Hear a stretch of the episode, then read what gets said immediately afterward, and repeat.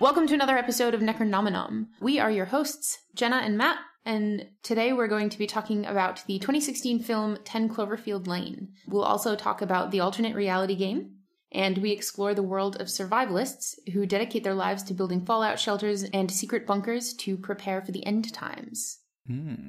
Uh, this movie is a really great mystery, so please, if you don't know anything about it, um, watch the movie before listening, because we don't want to accidentally spoil something. We're going to try to avoid it, but something might slip out. The only thing I knew about it was the name. And I, I think I had seen the trailer, but I didn't remember it by the time I watched the movie, which was only like a month or two later. So Right. I, I didn't know too much about it, and I preferred it that way. yeah, I knew. I remember the trailer. I knew that it was uh, it was about people in a bunker. That's not a spoiler. Mm-hmm.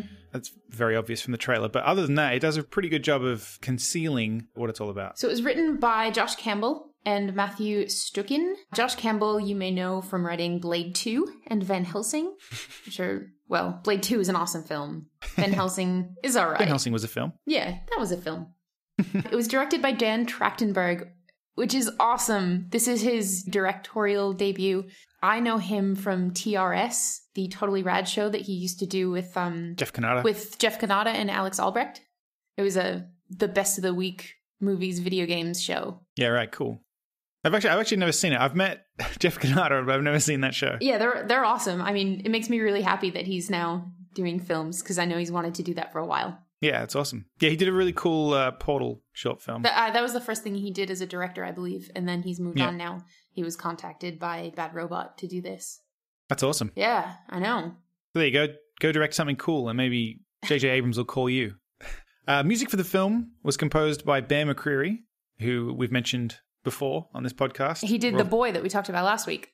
That's right. Yeah, we're fans of Bear. Hmm. He made use of of some unique instrumentation on this score. There's an instrument. Oh, it's a, it's a, a sort of a strange instrument um, from the 80s called the blaster beam instrument. Was it created for Star Trek? I don't. I don't think it was created for Star Trek. I think it was brought to fame by Star Trek. Right. It was used for Wrath of Khan. It's basically like a, a big metal tube thing with strings across it, and it's got electric guitar pickups in it that you can move um, to adjust the sound, and you hit the strings, and and you can play it with a slide. You can use a bow or you can pluck it. Yeah, and it it just creates these really cool otherworldly sounds. It's a, it's it's pretty cool. It's a very deep noise. Yeah, more rec- most recently, I think it was used in Star Wars Episode Two to create the sound of Jango Fett's depth charge things that he uses in the asteroid field. All right. you- yeah. yeah, they're, they're pretty memorable sound from that film. So yeah, they used this thing to to create that. Right. Yeah, it's cool. And so yeah, he used that in the score, and obviously a lot of cellos and and uh, traditional instruments as well. Yeah, I know it's a very claustrophobic film, but he said he wanted to make it still feel big. Yeah, no, it's a good score. Hmm. It's um, it's very pretty. So the cast is pretty small for this film, Yeah, but pretty big, if you know what I mean. there are three main characters in this, played by John Goodman, who plays Howard, Mary Elizabeth Winstead, who you may know from Scott Pilgrim. She plays Michelle, and John Gallagher Jr. plays Emmett. I haven't seen him in anything before. No, neither have I. Dan Trachtenberg said that it was really intimidating working with John Goodman. yeah, I bet. I really like John Goodman. Yeah, Uh, he was oh, great man, in he was this. great in this. He plays crazy well.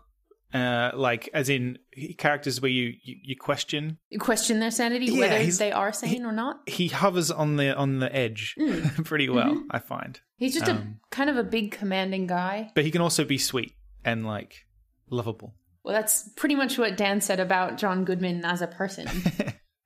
Well, that's what I like to think Hmm. John Goodman's like as a person. well, I guess you're correct in that assumption. So, do you want to tell us what this movie's about?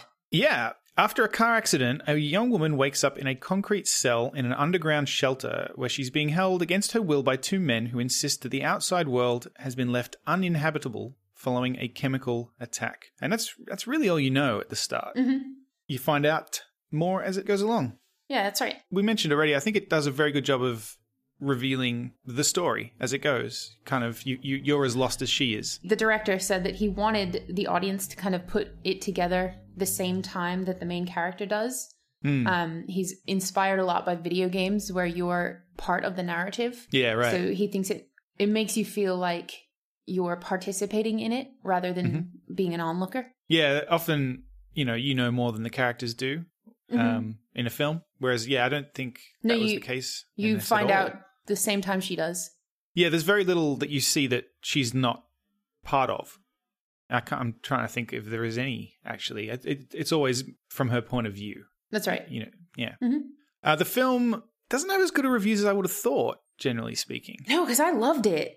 Yeah, I thought it was great. Um, it's got a 7.4 out of 10 on IMDb, 76% on Metacritic. It's got 90% on Rotten Tomatoes, though. Look, that's not too bad.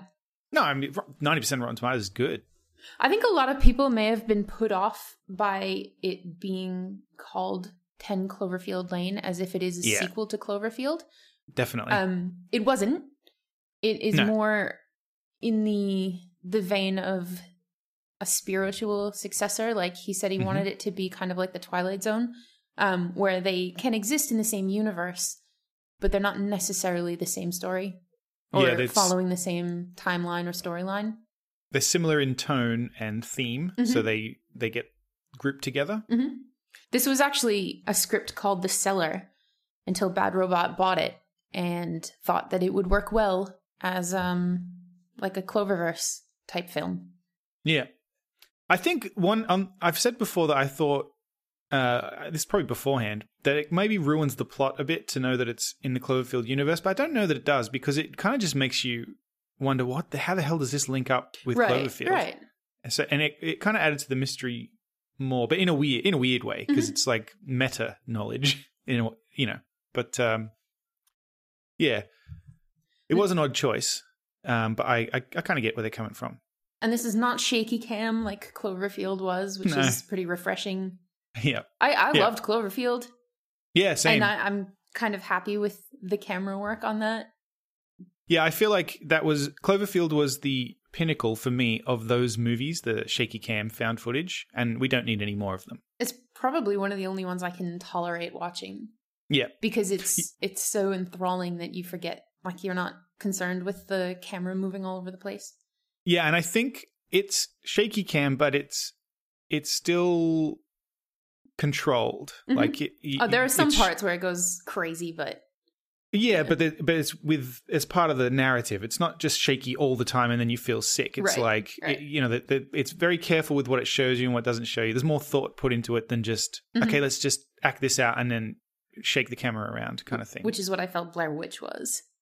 Just yeah. throw the camera wherever, and what it picks up, Yeah. that's what we'll use. Yeah, it, it it it does a good job of selling itself as they were just filming this casually, but in actual fact, it's not at all because it's yeah, it's very um, well put together. I Mm. think. Yeah. Well, this is not like that. No, this is traditionally shot like a film. Film. A lot of questions are raised um, in the film. Uh, we're not going to answer them all now. And we don't have to answer any really because I feel like that might be a spoiler. exactly. So, I mean, is it safer in the bunker with Howard if he is crazy, or you know, is it safer to head outside and figure out what's going on? Yeah, because Michelle, as we said, she wakes up chained to a bed in this bunker Mm-hmm. and is just told by Howard, John Goodman, that she can't go outside. Like something terrible has happened and she has to stay down here. Yeah. But, I mean, would you believe him in that situation? Right. Yeah, because he does seem somewhat unstable, even if he is, you know, legit. He does, but then he also seems like he does know what he's talking about. Oh yeah, definitely. Yeah, he's definitely done his research. So, yeah, I mean, what's the greater evil? Staying Yeah. down there with somebody that you're not sure about. Like, t- you know, to her, she was kidnapped. That's what it, it must feel like. yes. Yeah, she's woken up. She's in here. This guy's saying the the world's, you know, you can't go outside. There's Yeah. a problem, and you have no evidence Right, apart from his exactly. word. And Yeah. yeah, he seems knowledgeable, and I mean, he's got this incredible bunker that's you know well stocked, and he seems to know what he's doing. Right. So- And, and he's down there too. So, yeah, exactly right. yeah, what's his what's his end goal if he's lying? right. Yeah. Yeah, it's great. And yeah, what what's really going on outside is is also a big question um, throughout. Like if he's telling the truth, what what the hell's going on? Uh, but I think it does a great job of giving you small bits of information throughout. Mhm. Like at the beginning, you don't know you don't know anything. You don't know who to trust. Yep. Like if there is a possibility of escape, do you take it? Yep.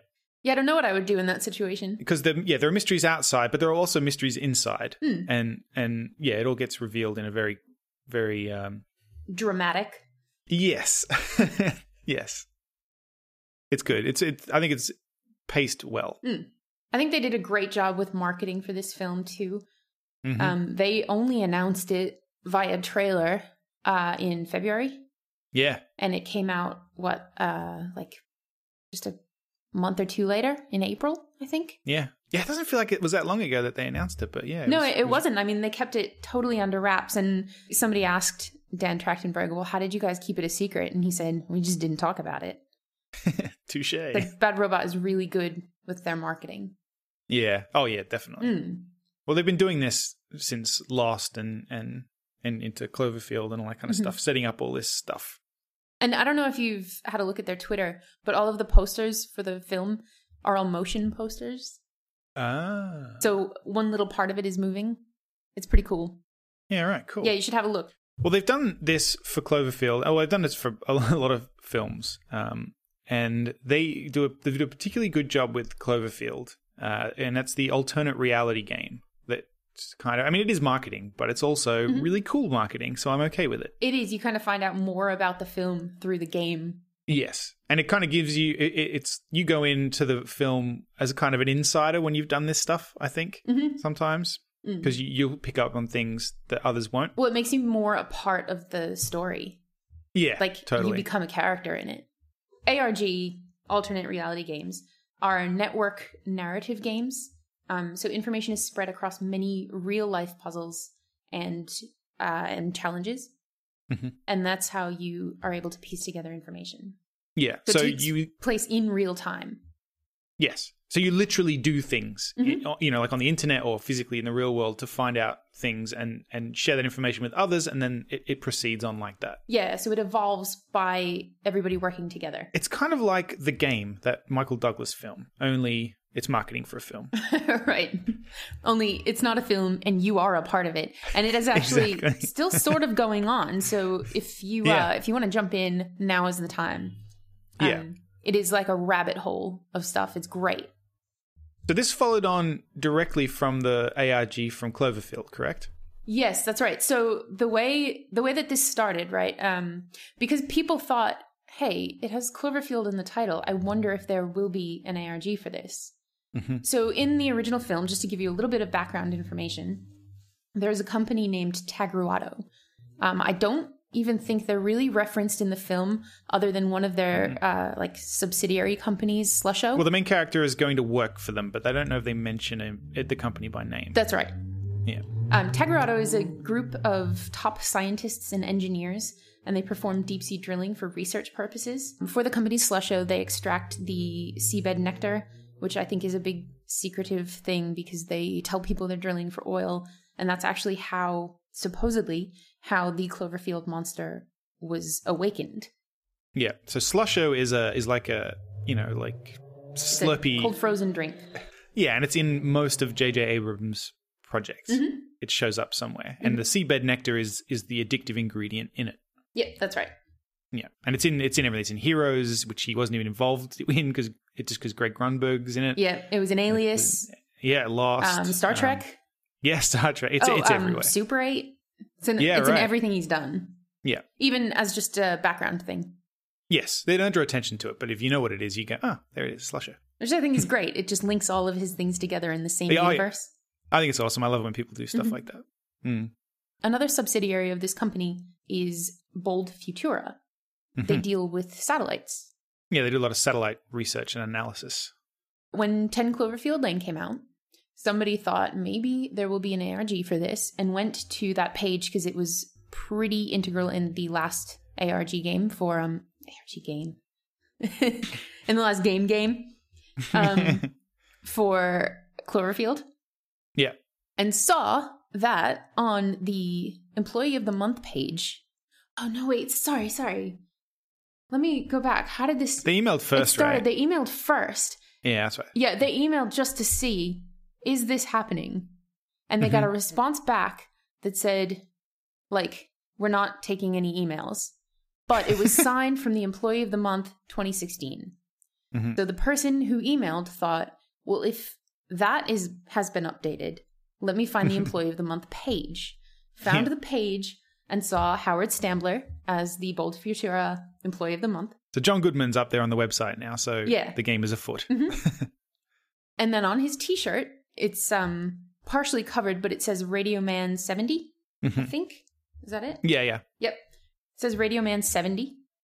So somebody went to that URL, radioman70.com, which redirected to the website funandprettythings.com, which just has a few panels of pictures. Girly Yeah. pictures. There's one of some beads. There's one of um, Molly Ringwald, the Eiffel Tower, some shoes, glitter, things like that. Yeah. On the beads, it's the alphabet. The ones that are missing spell out his daughter's name, Megan, who he is constantly referencing in the film that Yeah. he's been trying to get her to come with him to his little survivalist bunker. People noticed that that this was kind of a way of him trying to talk to Megan, and then also noticed that the picture of Molly Ringwald, you could click on it and it asked for a password. So people found that scene in whatever movie that's from. I think it was Pretty in Pink Yeah. and saw what she typed into the computer at that scene, typed it in, and then it brings you to Howard's page to Megan. And it's great. It's so in depth. If you have a look at the source code actually for that page, it Hmm. says, I know who you are. Megan would never come here. Uh, that's clever. It's great. Yeah. So he he just links a bunch of um emails to, to her that are like, you know, get here now. I need you to come here. Here's I've sent you a phone and I've sent you all these things. And Yeah. this actually happened as well. He says, I've sent you a phone. Did you get it? And people like this game is like very, very in depth. So other things have been happening. He mentions, I can't believe your mother is selling that that silverware set I gave you for five hundred dollars. People Hmm. looked on Craigslist and found the listing for it for five hundred dollars.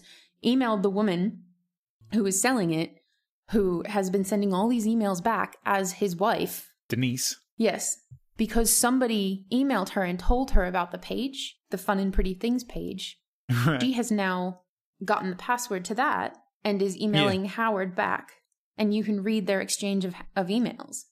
it's so cool. Yeah, it's amazing because it happens, like I said, in real time. So, Mm. as a player, which is anybody, finds something out and they engage with the characters, like, Yeah. that's how you get more information. And there have been dead drops. Um, like he mentions that he gave her the phone. Somebody found the phone by going to, like, getting clues out of his survival page Yeah, right. Found the location. And he, John Goodman, is actually recording messages to send like Yeah, voicemails audio on his phone. so cool. Yeah, it's it's great. You you just feel more a part of the film. Yeah, well, it's like you, you participated in the film in a way. Yeah, and it's great because it doesn't end because you have the you have Mm. an hour and a half of watching the film, and then you have like a month of being a part of the world. Yeah. And he's updating the preparedness page with things that are happening in real time. Like, look, there was this earthquake here. I told Yeah, you it's yeah. all happening. I assume this is run like the way that they they made Lost, which is as people discover stuff, they'll pivot and kind of Yeah. go with it. yeah, probably. because you could never plan all this out like and be like all right so hopefully within a couple of days they'll figure out that he's on that page and then and then they'll read his shirt and and go to radio man 70 they must be looking at like reddit or Right. all these places and going what are people focusing on I I Okay. mean I would assume so because if they weren't, that would mean that there are a million threads that haven't been picked up on yet. yeah well that's i mean that's how lost played out um like the whole tv series that's what they did they they paid attention to what people were focusing on Mhm. online and then they made the show about that stuff ra- and then just left uh, those all those other threads hanging at the end Yeah, well, I think that the game works a bit better than Lost did, in my I agree. I think but i but i think it builds on the stuff that because i mean bad robot did that Mhm. um so i think it builds on all that like they've got this cool I guess uh history of doing this kind of stuff Yeah, and this is the um this is the ultimate ver- it's, its ultimate form I got really sucked into it. I think it works better like this than it does in a tv show as well I do too. There's not as much at stake, I think, for this. Like it's it's a fun game, but it's not just leaving you with unlinked threads like the way Yes. Lost it did. yeah yeah and and you feel like you're involved so like if you follow a thread and you come to the end you feel a bit more satisfied than hmm. you than you did with lost when they they just drove it into a tree If you want, you can check out Howard's survival simulator that he built for Megan. It's like a an online game, which is I mean, it's fairly elaborate, I It guess. is. It's- Tough. It's very difficult. Yeah, yeah. It's an impressive amount of work that went into this. I suppose it's all all worth it for um the marketing for the film, but it's just some of the stuff. I'm just like, wow, man, that's a, that's elaborate. Yeah. like literally burying um survival stuff in in a field yep. and someone for someone to find as part of this ARG. Literally buried stuff in a field. And I, I think it works well, like it links in very well with the film. Um, because in these dead drops that people are finding, uh, there's a puzzle in the film Hmm. and people Oh, are yeah. finding pieces to it. I think that's great. That's right. Yeah. But you can also get some survival information from him. Yes. He links to Megan a bunch of ways to prepare a bug out bag, uh, hotwire Mm. a car, all all types of things. That picture he's put up on there is not that descriptive, um, but there is an article as well. Yeah. if you're interested. Link the two red cables and then touch it with the black. I think that's all it says. Quite obvious. makes me want to do it now. Don't break our car. So Howard's a bit of a survivalist. hmm So what's a survivalist? Uh, it might be the question that you're asking at home. You can probably see them in some shows like Doomsday Preppers or oh man. yeah. yeah, survivalist is someone who spends a lot of time, money, and effort making sure that they and and probably their families and friends are ready for when something goes wrong and they have to try and survive some catastrophic event. some reasons that people become survivalist or reasons that people prep could be something like a natural disaster like an earthquake or a tsunami or a tornado. Mhm. Could be nuclear fallout. Yep. Or radiation. popular in the 50s. That's right. Pole shift is a big one. that Yeah. people think the earth will start rotating differently and I mean, I, the waters will rise. I don't know what you're going to do if that happens, but Yeah, there are a You few of these that I'm not sure about. just give up. Well, I mean, how many people would survive something like that? Exactly. And then what would you do when time comes you have to leave your bunker and there's just nothing left? And the world's rotating the other way and you float off into space. Yeah. Um, something Yeah. like a pandemic or a Yeah. collapse of civilization or an EMP. Yeah, it knocks out all the world's electronics. Mhm. What are you going to do? Another thing people prepare for is the rapture.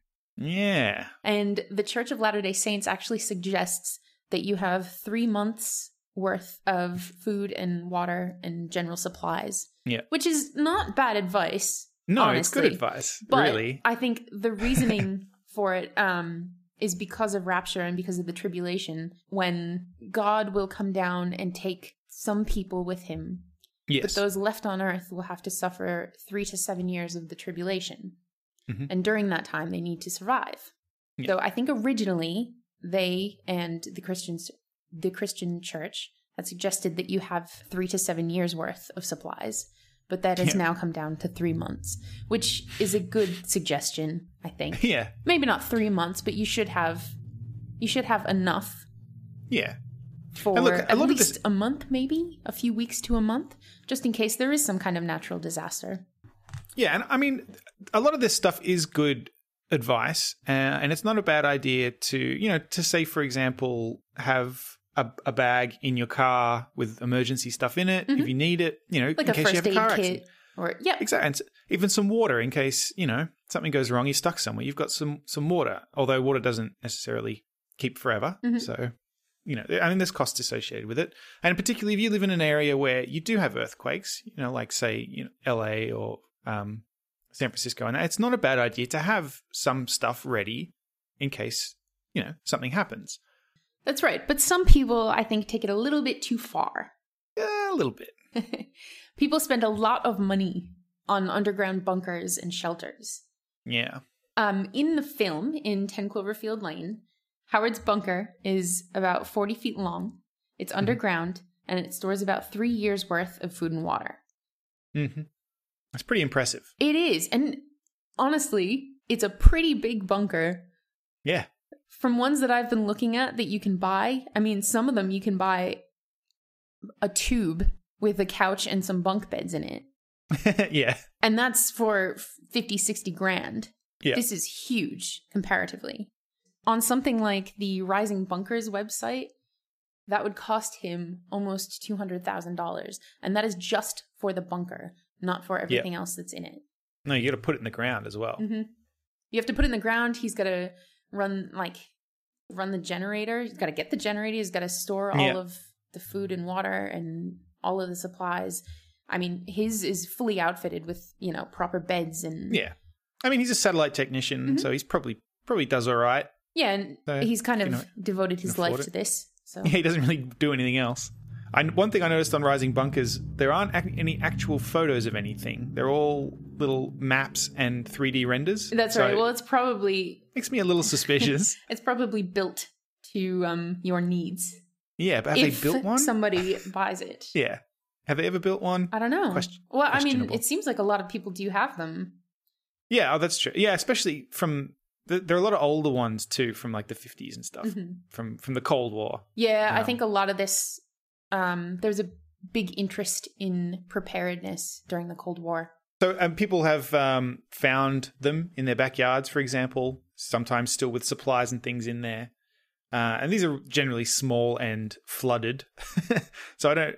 It's it's probably for the best that people didn't have to try and survive in them. I love this one story that you found that somebody moved into a house hmm and had been living there for years before they decided to check out the bunker in their backyard, which they knew existed when Yeah, they I bought the house. That would have been the first thing I did. I know that I found that detail really strange. They're like, oh yeah, we knew that was there. We just didn't bother to look inside. And when they did, it was uh, it was flooded, like I said, and Yep. but there were a bunch of old ammo cases and things, military style stuff, and inside the contents were were safe because it was uh, They were all you know, airtight.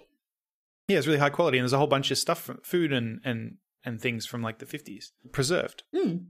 It was like a blast from the past. exactly. But yeah, you're right. I would the first thing I, I would have been like bomb shelter in the backyard. All right, well, re- we're refurbishing that then. yeah, I know. That's my new office. Or like, we're just playing in there. Yeah. I just want to see it. Yeah, I definitely wouldn't just ignore it. Exactly. Um, I mentioned the film Blast from the Past because Hmm. there is a man, or there was a man, he died in the 80s, but there was a man in Las Vegas who had that house. yeah, right. I don't know if you saw that film, Blast from the Past, the one with um, Brendan Fraser. I know of it. I don't think I've seen all of it. And it's got Man, Christopher, Walken, in it. Yeah. Yeah. Well, under his house is another house. And it has a yard with a pool and a hot tub. And the walls are painted like an outdoor scene. Not very well, Yeah. I have to say. um, there's astroturf down. Yeah, and it's it's got simulated night and day. And it looks Yeah. like from the outside, from the, the fake yard, it looks like a house. And it's So- it's all 70s decorated. Oh, it's like my hell. yeah. it's like it, I mean, you'll have to look at the photos I think to fully appreciate this, but it's it's like he's got a house above ground and then you go underground into a cave where he's got a fake outside with it's all painted and lit up to look like it's outside and then there's another house in there. It is pretty Like- incredible. Like in a cave. It's is I don't know, that's the best way I can think to Mm. describe it. Oh, I mean, It's- I wouldn't even say cave because it doesn't look like a cave. It just looks like a fake outdoor setting. Yeah, I know. I'm just it, just because it's underground. I feel like I'm like how how do I best describe that? Like, be- look at the pictures. Yeah, yeah, definitely. You'll see. It's pretty amazing. Yeah, he built this because of the Cold War. He thought he might need it. Didn't come up. if you're uh, if you're super rich, um, there's uh, the ultimate doomsday bunker in Germany, This Uh, was actually this was used as tunnels during the Cold War. hmm and it's now converted into luxury apartments. I would live here anyway. yeah, These are incredible. yeah, it's ridiculous. This is like I don't know. This is like a, just a billionaire's apartment. So each person It's like a resort, and It it's is. a resort put underground because it's also got fake outside areas as well. Yeah, yeah. Look, these But it's fake like a resort. outdoor areas look a lot more realistic than the um, the Las Vegas house. This is Yeah. yeah. this is a huge resort. Everybody gets their own apartment. I mean, they've paid like It millions. was a billion dollars, I think, Yeah. to make this. The article that I found at the time it was written, um, nobody owned any yet, um, but they are Mhm. probably worth millions. oh, definitely, yeah. I think. I mean, look at. I mean, even if thing. this wasn't a bunker, these things would be worth millions. Do you know what I was thinking though? There's a picture. If you look, listeners, check out the photos. Mhm. Um, there's, it shows you a bedroom, right, where the wall is a fish tank, Yeah, it's amazing. right, But then I was thinking, if something goes wrong and the world ends, Yeah. who's going to clean that fish tank? Do- I, That is I gonna- questioned that too, but then I wondered if that was kind of like an aquarium. Can you just get to it from the inside? yeah, And I was thinking, man, that thing's going to end up looking scummy as hell. No, it must be part of it because they do have a lot of. They have areas for a zoo, kind of. Um, so it's like a Noah's Ark. right they can bring under a- a mountain. yeah, yeah. Inside the an funniest- old bunker, uh, like an Yeah. old, old these old tunnels. It's in uh, this little German village. Like to look at the village. Yeah, you wouldn't even know. you'd- no, you'd never guess. It's all It's- built and into the outside, the mountains. even the outside where you go into this place looks like crap. It's uh, fascinating. It's a shame that this was built and it won't be staffed unless there is some kind of doomsday thing. Yeah, If somebody buys one of these, that's millions, and then they're just kind of hoping like, hope something bad happens so I can go stay in my luxury apartment. yeah. But it's, then I guess- it's like the like pet insurance for the rapture that that people sell. That's right. it's like you want to spend all that money just in case. That was a great business model. Yeah. I like how they said too. They've got it's got a private train line that goes to it, and they've also got helicopters and stuff arranged so that Mhm. people who own apartments there, if something goes wrong, they can rush to nearby airports, and then someone will come and pick them up Yeah. and bring them here. I'm like, fuck, you want to hope whatever it is takes its time. Like, because where are you in the world? yeah, that you have to fly to Germany and this little German town and get picked up by a helicopter. Mhm. It'd want to be a slow apocalypse. well, there's another one in Kansas if you'd prefer that. um, the Atlas Missile Silo. Oh yeah, I've, I think I've seen a little documentary about that one actually. Yeah, well, people actually do own some of these. Hmm. So it is it's a silo and it's built underground, and you can buy a like you can buy two levels, um, a single like an entire level or a half level apartment, mm-hmm. starting at one point five million dollars. I'll get my wallet. Yeah, yeah. Look, it's not as nice. I mean, it's still it's a it's a nice apartment. It's not as Hmm. nice as the um. The well, look, I mean, there are apartments in Sydney that cost that. Yeah, So that's right. You probably don't get as good of a view, no, it's a dirt. but it's got its own um rock climbing wall, theater, dog walking park. Luxury. Got everything. So you can Yeah. take your pets. I think unless I can get into one of those places, I don't want to survive the nuclear fallout. If I get to get stuck, no offense. Well, if I have it to be depends. stuck Like in a little tiny weeks, tube, fine. yeah, but if it's nuclear, right? Yeah, we're not going outside. We have to live in a little tube Forever. forever. Yeah. Fun. Why bother? Well, I guess start saving up. I'll oh, start putting those pennies away. You can put your seeds away too. Ugh. Oh, right. Sorry.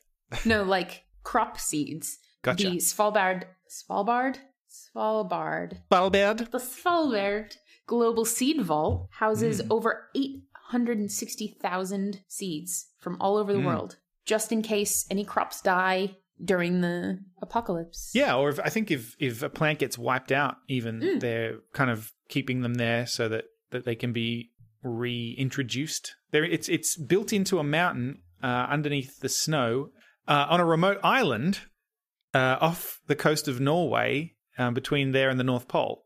Uh, built into a, this mountain uh, under like a glacier or something. Yeah, it's It's it's pretty cool. freaking cool.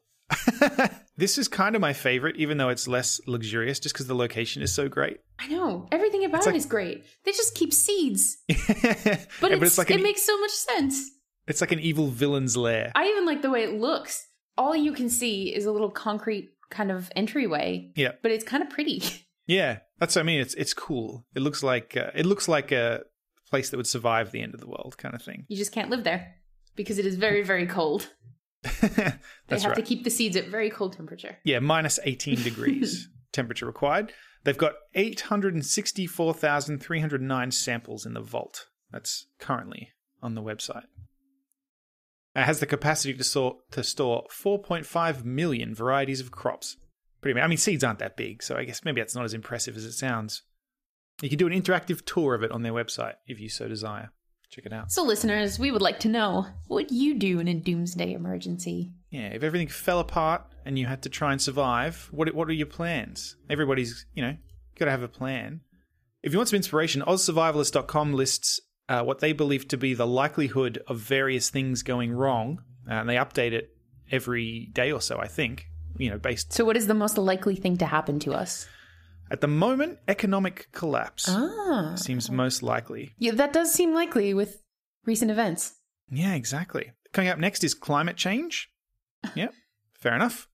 Um, natural pandemic is is next. That's sixty percent likelihood. I don't know what. Really? Yeah, yeah. Well, I don't know what they're basing this on. Economic collapse, collapse is at eighty-seven percent. Climate change seventy percent. Natural pandemic sixty percent. World War Three is at fifty-five percent. Okay. So I think we need, maybe need to be more worried about that than we thought. And this is out of 100%, is it? yeah. well, I guess so. it's that likely to happen. Yeah. The stra- something strange though, I think uh, natural disasters 45%. So they think for you as an individual it's 10% more likely that you'll be killed in World War 3 than it is that you'll be killed by a natural disaster. I question that logic. yeah, a little bit. Uh, WMD event, weapons of mass destruction event, is at 5%. So that's very low. Um, and asteroid impact, 0.5%. And then they've got zombie apocalypse at 40%. 40, so I question that. 40%. Yeah, 40%. All right, listeners, maybe find a different website. look, I didn't vouch for it. I just said you can look. But you know But yeah. what to be scared of. but yes, if any one of those things happened, what's your plan? What are you going to do? Write in, let us know. Necronominom at multiplenerdgasm.com. You can find us at multiplenerdgasm.com or necronominom.com or at Multiple Nerdgasm on Facebook, mnerdgasm on Twitter, or Multiple Nerdgasm on Instagram.